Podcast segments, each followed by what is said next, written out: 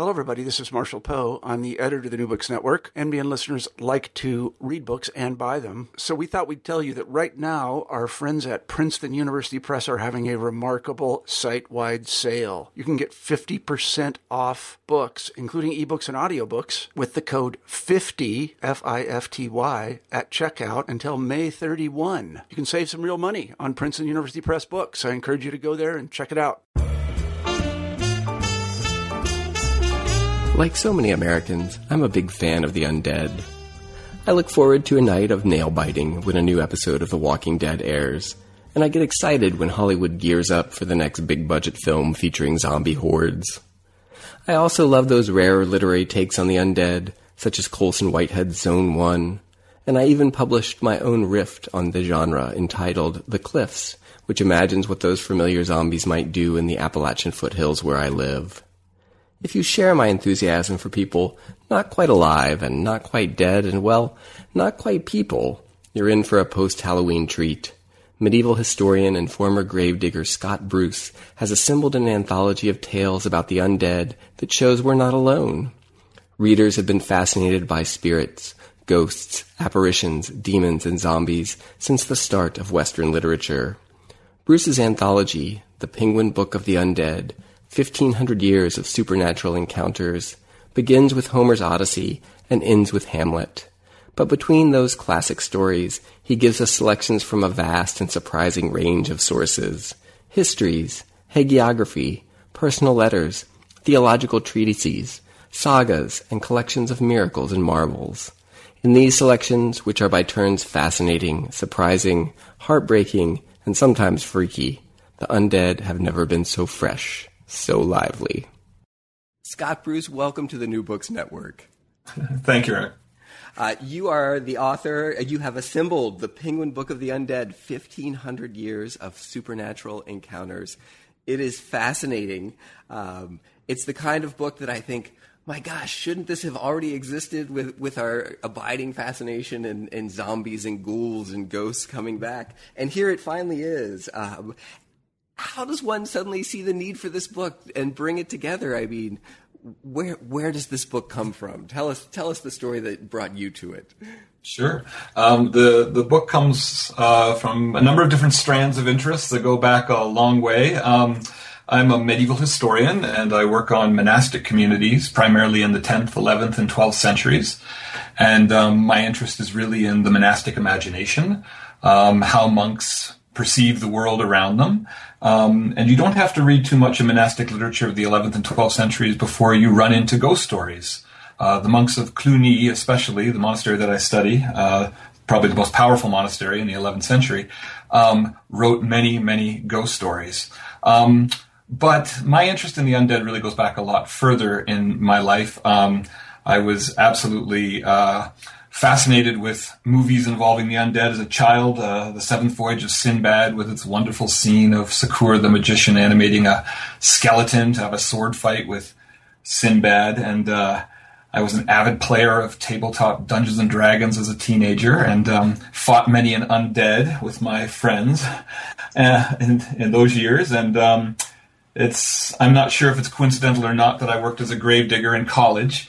Uh, there were no undead encounters there, um, but by the time I uh, by the time I started encountering stories of the undead in the Middle Ages after becoming a professional medievalist, it seemed only natural to kind of follow up on this interest. And once I started digging, as it were, um, I found that this tradition is uh, very, very old. It goes all the way back to the beginning of Western human literature. Uh, the, the, the anthology begins with Homer's Odyssey.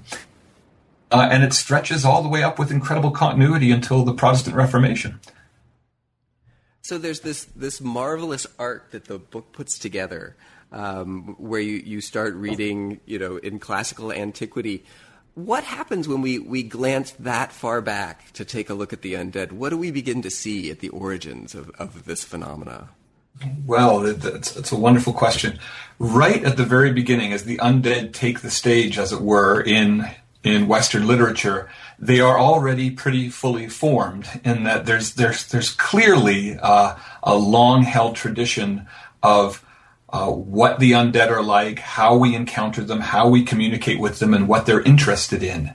Now, I should preface this by saying that there really isn't a word for undead in the pre-modern tradition. Um, when I pitched this book to Penguin, I wanted to call it the Penguin Book of Ghosts. Um, because many of the creatures that appear in this text, in these texts, are apparitions. They are they are spirits of the dead that are returning to communicate with the living for various reasons. And my editor said, no, no, no, no, we're going to call it the Penguin Book of the Undead because Americans are deeply interested in undead. and we are. And, said, and you are, yes, it's absolutely true. And the, uh, and I said, but you know, the word undead isn't a medieval category. And they said, oh, you can explain it in the introduction. That's fine. And, um, and then as I, as I, uh, as I looked around, I realized, oh, in fact, undead is a medieval word. Um, it's, it's an old English word. Uh, the word undeadlic is coined in the 10th century. Um, but it doesn't refer to you know shambling corpses or or haunting ghosts. It refers to God. God is the original undead because the word undeadlic in Old English means undying, and God is the one who does not die. Um, but anyway, at, after you know. Um, uh, forgive the digression, but the uh, but back in the in the most ancient period, um, the undead appear uh, on the stage for the very first time in a necromantic context. Um, and we tend to think of necromancy in a modern fantasy setting as being, you know, raising bodies from the dead and and um, having them do our will, as it were. Uh, but necromancy in the ancient world was something different. necromancers were really diviners. They were people who were able to speak to the dead in order to obtain information that only the dead can know. And this is how we see ghosts appearing in Homer's Odyssey. Um, Odysseus needs to speak to uh, a seer, an Egyptian prophet named Tiresias, who has information that will help him get home after the Trojan War. Uh, but the one snag is that Tiresias is dead. So Odysseus has to learn a necromantic ritual to summon the spirit of Tiresias to chat with him. And it's uh, what's so striking in that passage is that it's not just the ghost of Tiresias that answers the necromantic summons. It is a whole host of ghosts, hundreds of them, uh, which absolutely terrify Odysseus and his followers. Um, but they are all eager to speak, and they are certain types of ghosts. Um, that is, if you die in a certain way in the ancient world, and this carries on into the Middle Ages, if you die in a certain way, or if your body is treated in a certain way after your death, then you then your soul becomes agitated, and you are much more likely to return as a ghost or to answer a necromantic summoning. So this is fascinating. It seems like the way in which we perceive of of ghosts and the undead now, it's a matter of ontology, right? Their nature is different than us. They're dead. Um, but at the start, you're saying it's something much more like epistemology. We need to know, and that's that's the impulse that brings these creatures onto stage, and, and they want us to know things that maybe we don't quite want to know when we summon them. well, no, that's absolutely true. Once ghosts are, uh, you know, the spirits of the dead are fantastic sources of information if you can summon them. In part because they they have all sorts of information based not only on their knowledge of where they died, so they have they tend to hover around the place of their death, and so they collect information about what's happening in the proximity of that area. Um, but also, once they go down into the underworld, they they tap into a vast reservoir of information that's held by all the other dead people who are down there. Um, they also have the advantage of almost always telling the truth. Um, there's no mendacious ghosts in the in, in the ancient period of the Middle Ages. They went, if you summon a ghost and bind it by a necromantic summoning, then it is compelled to speak the truth. Um, so they're wonderful informants in that regard, and it is really about the, the transfer of information. Um, the uh, um, but what is what's what's really striking here, though, is um, the that the way a person dies really does affect their their response to a summoning. And one of the kinds of ghosts that Homer picks out um, as being particularly susceptible are the ghosts of dead warriors, um, the ghosts of people who have died in battle. He calls them the great hosts of battle dead who answer the summons. Um, they carry, they're still brandishing their weapons. They're still wrapped in their bloody armor. Um, and these ghosts are particularly susceptible because they have died too young, usually young men. They have died by violence, the kind of hand-to-hand violence that, of the ancient world. And they um, also, generally speaking, lie unburied on the battlefield. Um, and that lack of burial is is really key. Um, if if a body is uh, just lying on the battlefield somewhere and is uh, had no rites of burial, has not been properly interred, or similarly, we see this if if if someone falls off a ship and dies at sea, their spirits um, are are particularly restless. And in fact, many hauntings in the ancient world are simply ghosts returning to the world of the living to ask for proper burial. Um, they were usually very happy to, to tell people how they died, to lead people to where their body lies in order to achieve the burial that would allow them rest. So it sounds like these these undead come back to tell us how we should treat our recently dead. Well, this is true. There, it, these ghost stories in the ancient world are primarily didactic. Uh, they can be scary. Um, they can be haunting. Um, but of course, we've been, you know, our modern media does a much better job, especially visual media, um, of of freaking us out. So these stories can seem quaint in their in their horror and rather subtle in their horror. But um, uh, certainly, the image, you know, the apparition of a of a dead person can be exceedingly frightening. In part because they often look like they did right when they died, um, and they're they're very recognizable, and it's sometimes very easy to see how they died. But for most of the Western tradition encounters between the living and the dead are usually these didactic encounters that where the dead is trying to tell the living the dead people are trying to tell the living you know this is how we need to be treated. This is this is the the duty the obligation you owe to the dead so that we will not return so that we can rest and move on to the next life. Now the source of authority with respect to who can talk to the dead and command the dead to reveal who they are and what they want that changes over the course from the from the great transition between the ancient world, the pagan ancient world, and the Christian Middle Ages. But there's also remarkable continuities there. Um, you would expect the rise of Christianity, you know, this very strong monotheism, uh, to have an impact on um, a long-standing pagan tradition from Greco-Roman culture. And yet, what's what's really fascinating is that in the first centuries of Christianity, we see Christians just wholeheartedly adopting pagan views of this commerce between the living and the dead. You know, early Christian texts are very interested in the Last Judgment. They're very interested in the end of time. Uh, they're very interested in an imminent second coming. Um, and so there's not a whole lot of room there for early Christian thinkers to begin thinking about, well, what happens to the recently dead? um, and in fact, there's only one reference in the New Testament to a ghost, and it's a case of mistaken identity. Uh, it takes place in the Gospel of Matthew when uh, Jesus is walking on the water, and his followers, who are in a boat and seeing this kind of, you know, the spirit-like thing hovering over the waves, uh, they call out in fear, "Oh my gosh, it's a ghost!" Um, and Jesus has to, you know, cal- calm them down and say, no, it's just me.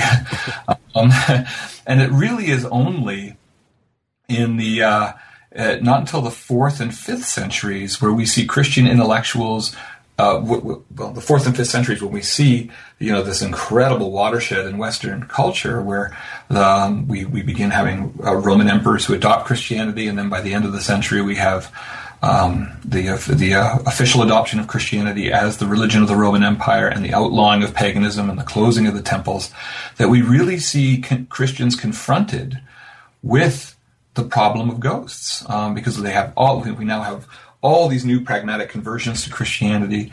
Um, we have, and so we have Christian parishioners who are asking their priests and bishops, "Look, I'm seeing, I, you know, I'm seeing the ghosts of dead relatives. There's ghosts coming to my house at night.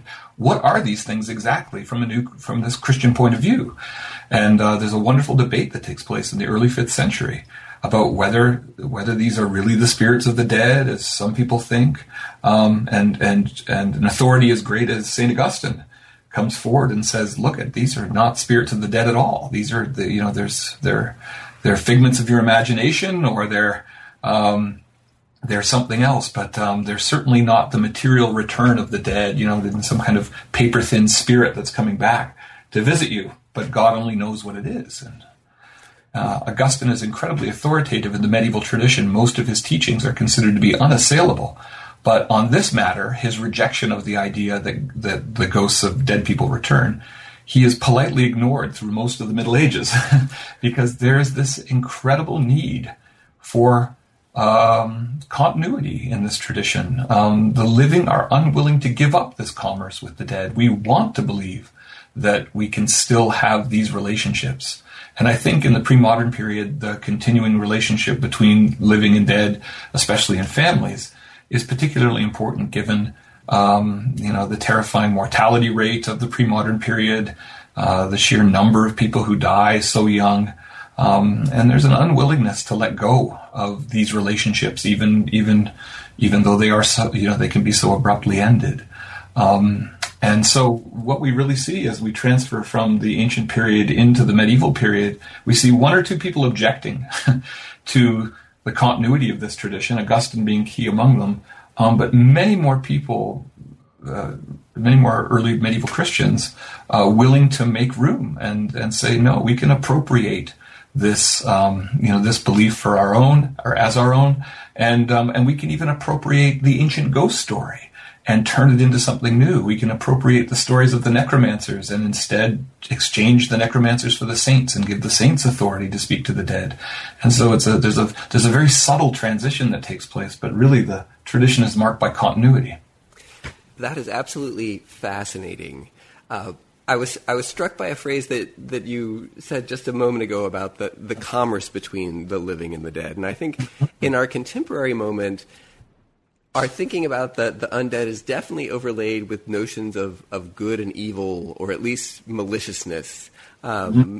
and, and, it doesn't seem as though you know that that marks the origin. Um, that certainly you mentioned fear, but you can have fear without necessarily notions of, of good or evil. I'm curious as to what is the moment that that, that inflection starts to to permeate the thinking about the undead and our relationship to them. The fear, you mean? In, Not the, the, fear, the, the sense that they could be evil, right? Instead of just oh. dead versions of themselves, or they could be good instead of oh. just yeah. So, um, the identity of um, well, this is this is a fa- this is a fascinating question, and it takes us to another aspect of the book. Um, throughout much of this history, from Greco-Roman antiquity all the way through into the Middle Ages, um, there's a strong continuity of the return of dead spirits. Often, many of whom are recognizable. They often return to people they know, and they are recognized for who they were in life. And and there's a there's a mutual exchange that goes on. The dead want something from us. We can help the dead. Um, uh, but in the 12th century, and these that, those exchanges tend not to be malicious at all. They tend to be helping. But in the 12th century, we see something brand new, and um, and this is unusual because uh, as you know, pre-modern authors do not like novelty. They like tradition. they like things. They like time-hallowed authority. they like to be able to say, you know, as we're doing it now as they did it in the past. This makes them very comfortable. Unlike our modern society, where everything is about novelty and you know, who has the next best thing, the best, the next best new thing, primarily. Um, but in the 12th century, in northern England and in northern Europe, we have a whole generation of chroniclers. Some of them are monastic, some of them are secular. And they, they all express the same thing, which is there's something new going on. We've never seen this before. We've read classical literature, and surely if the Romans had seen something like this, they would have written it down. And what they're referring to is a phenomenon that we would basically refer to as zombies, um, and, and they are, they very explicitly say the dead are rising from their graves. And these are not the, these are not ghosts. These are not the insubstantial spirits, recognizable spirits of dead people who are returning to beseech our help. Um, in one way or another. These are the rotting corpses of nasty individuals, almost always men, um, who were really, really bad in life and for some reason their bodies are anim- are animated after their death and they wander around their former communities. They they harass uh, former acquaintances um, and they spread fear and sickness. Um, and traditional means of, of of making them go away simply don't work um, only in one case does a letter of absolution from a bishop placed on the chest of the corpse when it's in its tomb cause it and uh, you know makes it makes it so that that corpse does not rise again. But in the, and there there are many many of these stories. Um, in almost every case, uh, we see local communities using what I would call traditional methods to deal with these walking corpses. And so instead of praying, what we see in many of these stories is monks arming themselves with battle axes and lurking in graveyards at night waiting for the corpses to rise so they can chop them up. Because uh, that's a really good way to deal with them. they don't come back once you chop them up and burn them. Um, and these are these are spirits that are animated purely by their own malevolence. And so this is really the beginning.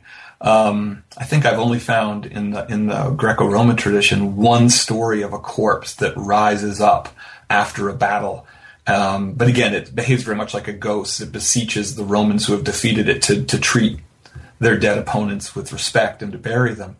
But in terms of uh, the risen dead who come back purely for the purpose of, you know, purely with malicious intent, mm-hmm. we really begin to see that in the late 12th century.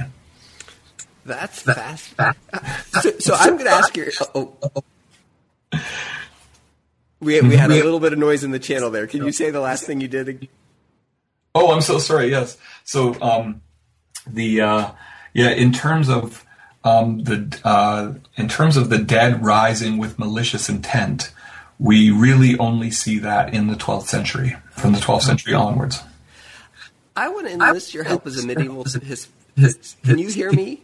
Yeah. Mm-hmm. Okay, there must be a little bit of jaggediness. I apologize to the listeners, but we shall press on because this stuff is great. Um, so, so you enlisting your help as an as a historian, um, we've got this monastic imagination, this these historical imaginations, and you know our, contemporary post Enlightenment secular psychology. You, know, generally these are ghost stories, these are horror stories. Um, how do you begin thinking historically in such a way that that the nature of the cosmos allows for creatures like these. I mean, this, this is these are not just stories around the fire that people are telling, right? These are chronicles which would be, we'd say are in the, mm. the, the genre of nonfiction. So, so we're well, in this different world, this historical imagination. We are, and um, and my my anthology does a disservice in a sense to some of these chronicles because I extract these vignettes and I present them out of context, and really the way to understand them is within the political context in which they were written. And um, and so what we can see is whether or not we believe in the veracity of these stories is a whole other question. Um, these guys certainly found them to be important. So in the year 1200, people were were gobbling up these stories, very very interested in what they meant. But it's also clear that. Uh, these stories about these zombie stories or revenant stories about the corpses returning, they're almost they, they follow a particular formula, which is that the person in question who rises from the dead was always a malicious person, always a bad person for one reason or another. Um, but these stories are implanted within a larger political narrative um, that has to do really with good and bad leadership, good and bad rulership. And so, what these are, in a sense, what they can be read as, are little kind of pithy moral stories to say, look, you know, here's here's our new king Let's hope he behaves well. Oh, and by the way, here's something that's never happened before. Bad people are rising from the dead and causing a great deal of trouble in our community, and we have to deal with them by chopping them up and burning them. And it's not too much of a stretch to say, if the king is reading this or the critics of the king are reading this, let's let's hope the king does not go that way. let's hope the king is not someone who is bad and therefore harmful to our communities and therefore someone we need to to, to destroy. um, and so reading these things alongside the political narrative suggests that they, they, they have a purpose there. They have a veiled political function as well. Um, but at the same time, they are, they are also these kind of self-contained vignettes, uh, in which we see these authors really struggling with, you know, with, with causation. Why are these things rising? You know, they, they, we see them using these terms like due to the mechan, you know, due to the machinations of Satan or some other means we don't know. Um, so they they're they're they're struggling with the new phenomenon, this idea that the dead are rising, um, and but they're also linking it to a political discourse and making didactic use of it to say, well, if there's a you know if if if there's a bad person who's responsible for chaos in our community, then we have to take violent means to destroy them. Um, so it's working on a couple of different levels, I think. It's fascinating. It's fascinating. I, I think the uh, the issue that I was trying to to grapple with mm-hmm. is is this question of veracity. And I think one of the the challenges that I face, even in teaching Renaissance texts such as Shakespeare, um, yes. is that what we would now see as fantasy, you know, the kind of scholarly mechanism is to say, well, these are ideological. They have an ideological function. They have a didactic function. Um, but it's very hard to kind of get up there and lecture and say, no, there was there was a whole other way of envisioning the world where mm. these could be real. Oddly enough, um, the, the, this would you know, and, and I think that's the the fascinating thing about the anthology is as you're reading through it the will to reduce it to, to mere entertainment or mere ideology or a mere didactic story, and then to try to think, well, no, what would be the, the imagination that's grappling with this? And um, that's one of the, the fun and fascinating things about the anthology. Oh well, thank you. And and uh, you know, I see the very same thing playing out in modern in modern discourse. I mean, you know, it is who would have guessed 15 or 20 years ago, and maybe it would have been impossible 15 or 20 years ago, to have a television show of immense popularity built around the idea of a zombie apocalypse. And um, because because 15 or 20 years ago, fear of immigration, fear of difference, fear of all these different things was was was certainly not. It, it didn't have the same tenor. Um, and so I think these things really go hand in hand. Um, I think that you can have political discourse that goes along with with something that we would call entertainment, and it can all you know, there's it's certainly all connected. There's sinews connecting it. There's there's the the the what we're reading for entertainment or watching for entertainment is not divorced from um, from current political concerns. Um, I tend to think of our modern relationship with the undead as being an abusive one.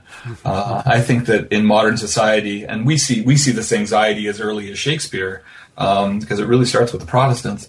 But you know, in divorcing ourselves, whether through because we're rationalists or skeptics or whatever we are, uh, or scientific even, um, but by but by letting go of a centuries old relationship with the dead, um, uh, we we we lose something tremendously. We, we we lose this incredible continuity with those who came before us. We um, we we lose we, you know we, we threaten to lose a sense of our traditions. Um, uh, we're abandoning something that was very fundamental for hundreds and hundreds and hundreds of years. And, and I don't think it's coincidental that reflexively we want to have some kind of uh, commerce with people who are gone, even if it's even if it's abusive, even if it's um, and and maybe that's part of the appeal. I'm not sure exactly. I've, I, I'm you know well I'm very interested in the undead and stories of the undead. I'm also quite squeamish, so I don't watch these you know these these programs. Um, so I'm not authoritative on The Walking Dead or anything like that. Um, so so maybe I'm you know I could be completely off base. Somebody with more knowledge about it could could could enlighten me. I'm sure. I, I foresee an email in your future from somebody listening to this right now. Well, please send it. Please do send it. yes, yes, absolutely. Well, so so there are a couple of, of moments in here that that readers of the Western canon might have come across before. Some things from the the synoptics, um, the moment from oh, uh, the Odyssey that you mentioned. Um, another one is the, the, scene from Hamlet, where Hamlet's the ghost of Hamlet's father comes back. I'm curious, you know, given that, uh, that some listeners might be familiar with that, what do you see in that scene, having put together this anthology? Um, that we might not see if we hadn't done that work. And and before you answer that question, I want to also say there's so much here that I guarantee nobody listening to this has ever read that that's one of the great reasons to seek out the book. There's just these fascinating things. And, uh, at some point, I want you to tell me a little bit about the sources that you've kind of ransacked for these things because it's great. Yes, thank you. Um, well, one of the big turning points in the book is is the Protestant Reformation, um, because Martin Luther, in denying the efficacy of indulgences to get human souls out of purgatory, the payment of cash to release souls from their suffering. Um, he also eventually, not right away, but certainly by the 1520s, was denying uh, denying purgatory, uh, denying the existence of purgatory at all. Um, you know, Luther and his followers wanted to recreate a Christian community based on the text of the New Testament. And, um, you know, in reading the New Testament, they could see many of the medieval traditions that had made the church wealthy um, whether it's indulgences or the rise of purgatory or even the papacy and the notion of papal authority, none of those things appear in the New Testament. And so he rejected them. Now, he was reminded by his critics that the word Trinity doesn't appear in the New Testament either, but that didn't seem to bother him. Um, and so the Protestants introduce a distinctive break. If there's no purgatory, there's no, there's no ghosts, right? Ghosts do not, generally speaking, come from hell. Once you're in hell, you can't get out. And the saints certainly do return from heaven, but most of us aren't saints. Um, and so everyday ghosts that people have been seeing for centuries he now denied that, that these ghosts were actually coming from a third place where they were suffering before they entered into paradise. But he could not deny the fact that many people consider, c- continued to see apparitions that looked like people they knew. And so the, the Protestants made a definitive break by saying, well, look at what you're seeing is not a dead person. It is sometimes an angel in disguise who's come to help you, but that's very rare. More than likely, it is, it is a demon that has come to deceive you.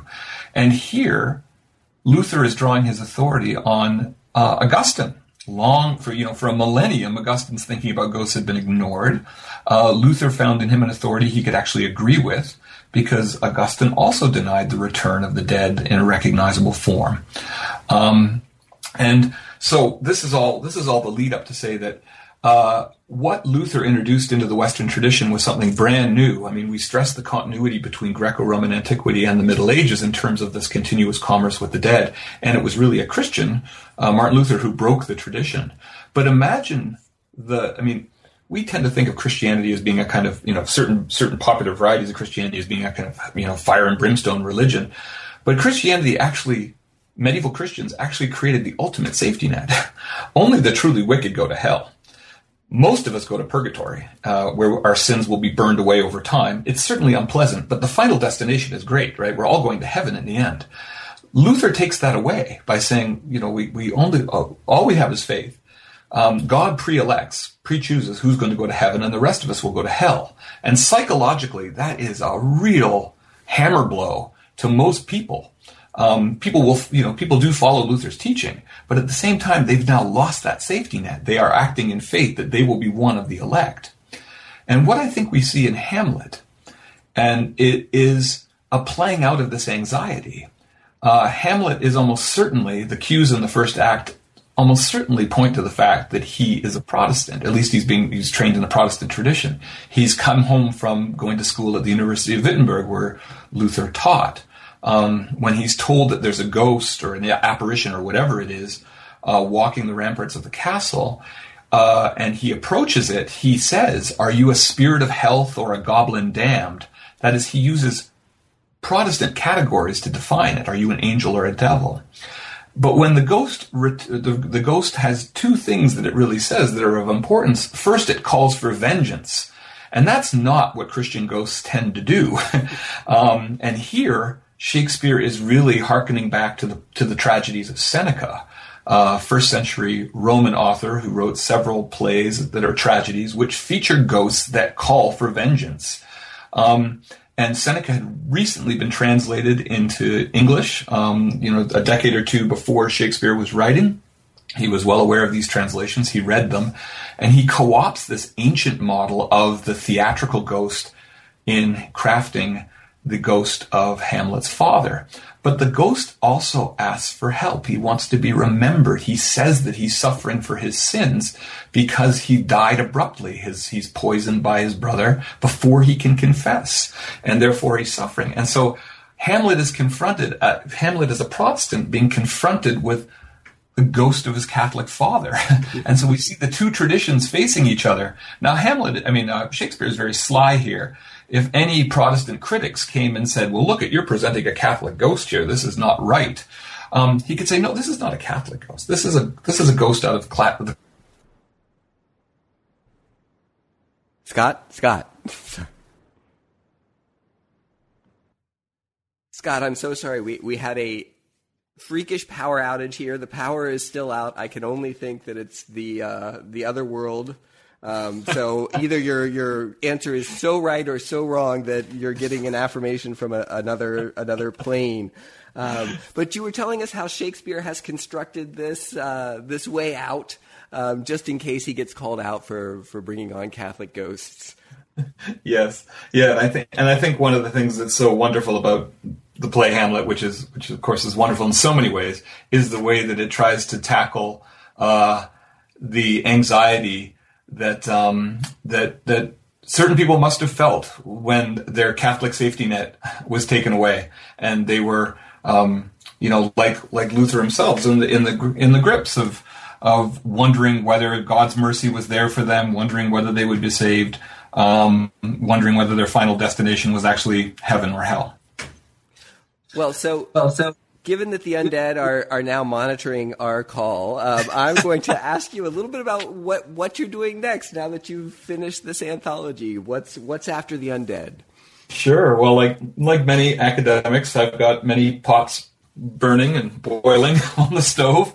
Um, but I'm really happy to say that the people at Penguin really enjoyed this anthology, and they they approached me about doing uh, another one, and um, which I'm very very delighted to do. Um, my editor came to me with um, the idea of uh, he asked me whether or not people in the Middle Ages had you know uh, near death experiences and saw visions of heaven and things like that, and I said, well, you know, of course they did, but those visions are very dull.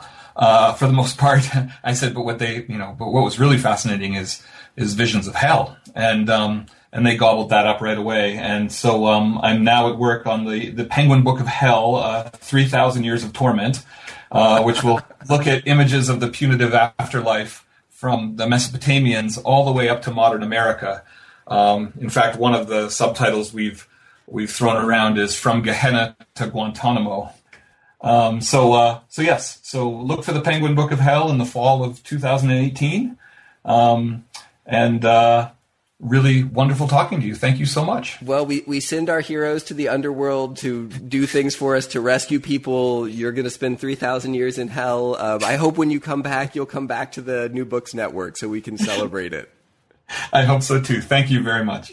Thank you, Scott. My name is Eric LeMay, and you've been listening to an interview with Scott Bruce, editor of the anthology The Penguin Book of the Undead 1500 Years of Supernatural Encounters on the New Books Network.